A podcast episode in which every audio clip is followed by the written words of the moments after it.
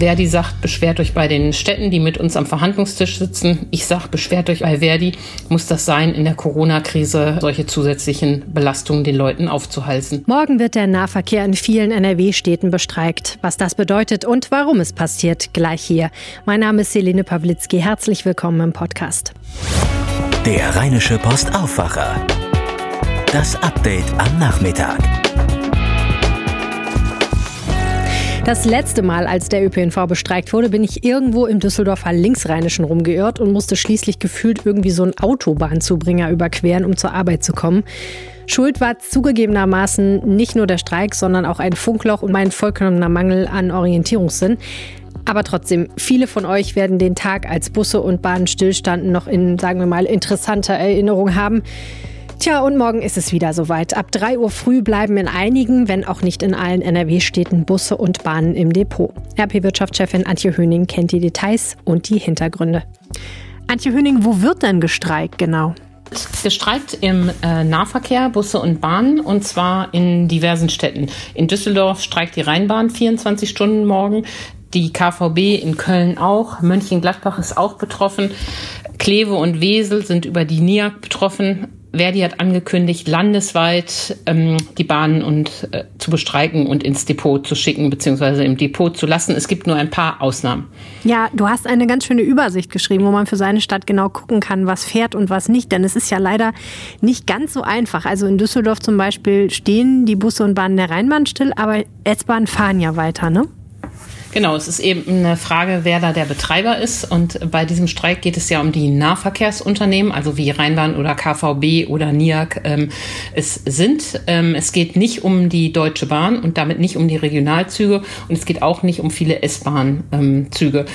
Ähm, darauf kann man ausweichen, wenn es geht, aber man darf sich natürlich auch keine Illusionen machen, dass die irre voll sein werden so dass sich auch die Autofahrer morgen auf viele Staus gefasst machen müssen, weil viele Leute werden zwangsweise mit dem Auto fahren. Ähm, das wird für alle ein Problem und was natürlich ein besonderes Problem ist, dass auch die ganzen Schulbusse ähm, oft betroffen sind, wenn es nicht private Anbieter sind, um die es in dieser Tarifrunde nicht geht. Ist es denn vielleicht ein kleiner Trost, dass tatsächlich immer noch ein paar Leute im Homeoffice sind und die Busse und Bahnen deswegen noch nicht ganz so ausgelastet sind wie sonst? Ja, das stimmt. Was die Pendler angeht, die Berufspendler, die werden das womöglich so einrichten, dass sie morgen gar nicht ins Büro müssen. Aber äh, also Verdi trägt diesen Streik ganz schön auf dem Rücken der Kinder aus und die haben ja oft keine Alternative, als dann morgen mit den Eltern gebracht zu werden, von den Eltern mit äh, dem Auto gebracht zu werden. Das ist ein echtes ähm, Problem. Es sei denn, man wohnt in einer Stadt Stadt wie Langenfeld und Monheim, wo ähm, die Bahngesellschaft BSM fährt, die ist nun wiederum nicht betroffen. Dann hat man eben einfach Glück, eine Insel der Glücklichen. Wie kommt das denn eigentlich, dass manche Städte so betroffen sind und andere nicht? Ja, es geht, äh, kommt darauf an, ähm, worum gestreikt wird. Wir haben ja die Streiks im äh, öffentlichen Dienst, die Warnstreiks vor der nächsten Verhandlungsrunde am 21. Oktober. Diese Streiks gehen um die öffentlichen Nahverkehrsunternehmen und äh, die hängen eigentlich nicht an diesem Tarifvertrag, aber sie wollen, dass es auch einen bundeseinheitlichen Tarif gibt für die Nahverkehrsunternehmen, dass das bundeseinheitlich geregelt ist. Und es ist sozusagen, die hängen sich da ein bisschen an diesen Zug mit dran und nutzen den allgemeinen öffentlichen Dienststreik jetzt, um ihr spezielles Interesse zu bekunden.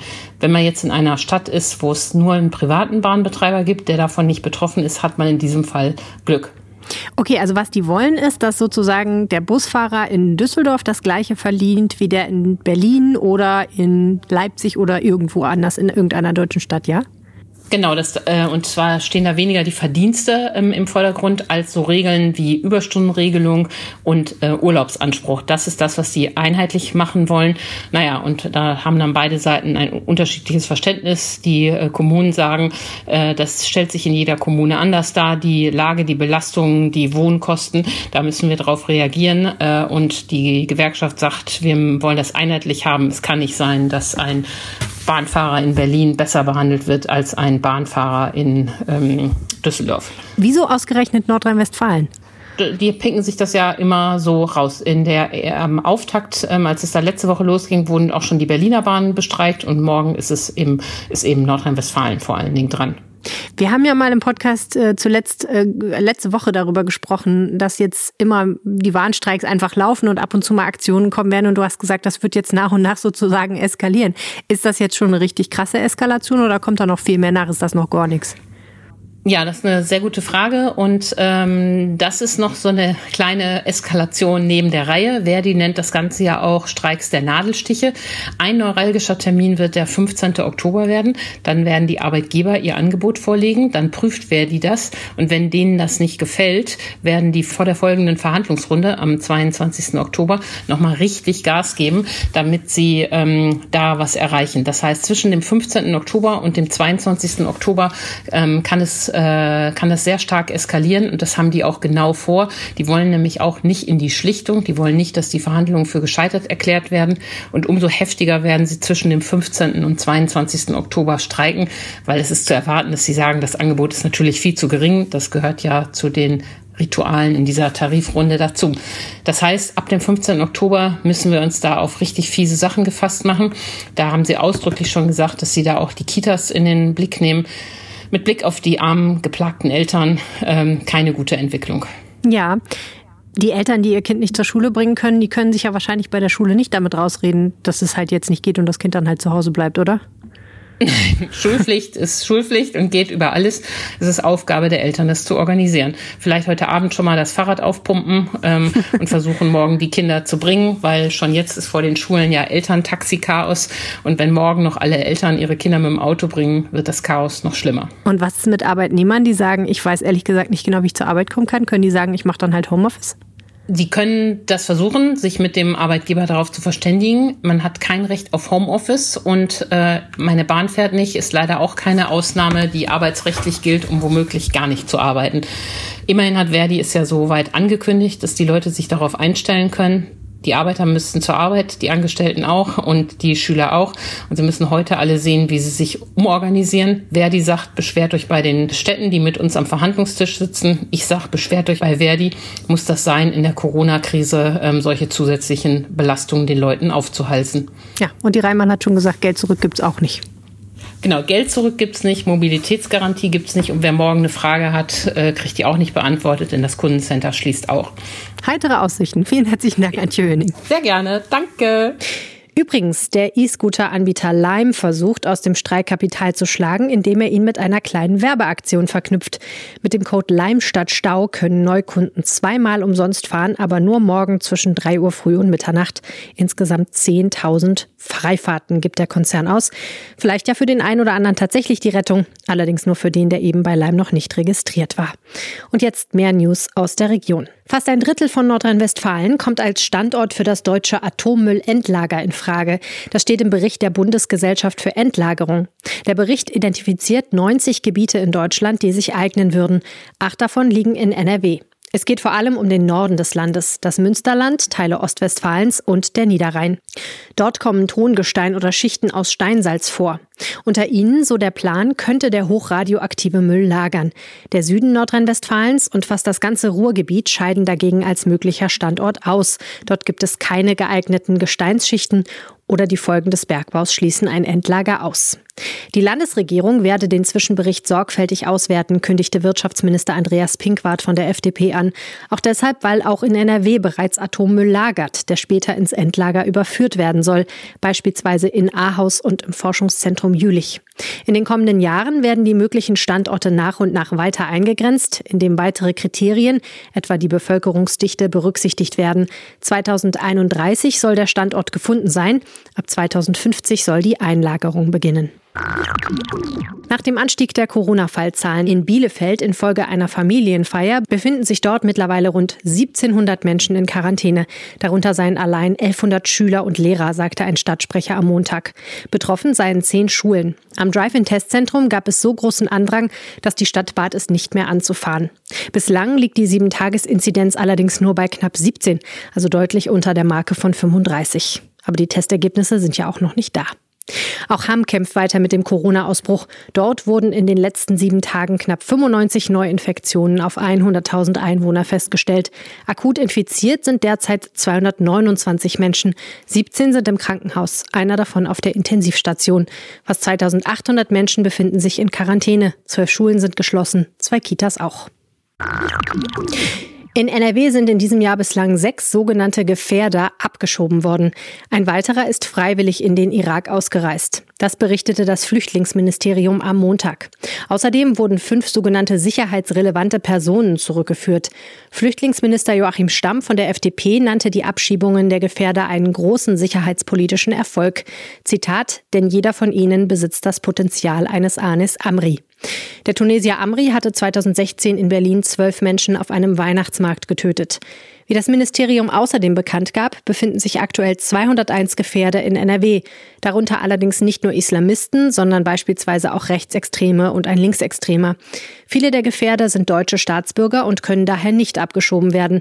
Als Gefährder bezeichnen die Sicherheitsbehörden Menschen, bei denen es aus Sicht der Behörden sehr wahrscheinlich ist, dass sie in Zukunft erhebliche Straftaten begehen werden. Der Landesrechnungshof ist unzufrieden mit der Haushaltspolitik der Landesregierung. Sie gibt laut den Rechnungsprüfern zu viel Geld aus und baut nicht genug Schulden ab. Das kritisierte Rechnungshofspräsidentin Brigitte Mandt am Montag in Düsseldorf.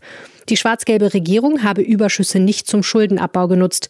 Dabei war NRW zumindest vor der Corona-Pandemie das höchst verschuldetste Flächenland Deutschlands. Nun kommen durch Corona noch viele neue Ausgaben hinzu, während vermutlich die Steuereinnahmen sinken werden. Nachdem eine 44 Jahre alte Frau im Tecklenburger Land mutmaßlich fünf Unfälle verursacht hat, wobei ein Radfahrer starb, versuchen die Behörden weiter Hergang und Motive zu verstehen. Die Frau hatte in Lienen und Längerich innerhalb von 30 Minuten fünf Unfälle verursacht. Zuletzt fuhr sie in eine Gruppe Radfahrer und tötete einen 47 Jahre alten Mann. Sie selbst wurde schwer verletzt. Die Frau soll psychisch krank sein. Sie ist noch nicht vernehmungsfähig. Die Landesregierung hat nach dem Tod von Wolfgang Clement für diesen Dienstag Trauerbeflaggung angeordnet. Die Fahnen an den Landesgebäuden werden dann auf Halbmast gesetzt. Clement war am Sonntag im Alter von 80 Jahren in Bonn gestorben. Er war von 1998 bis 2002 Ministerpräsident von Nordrhein-Westfalen.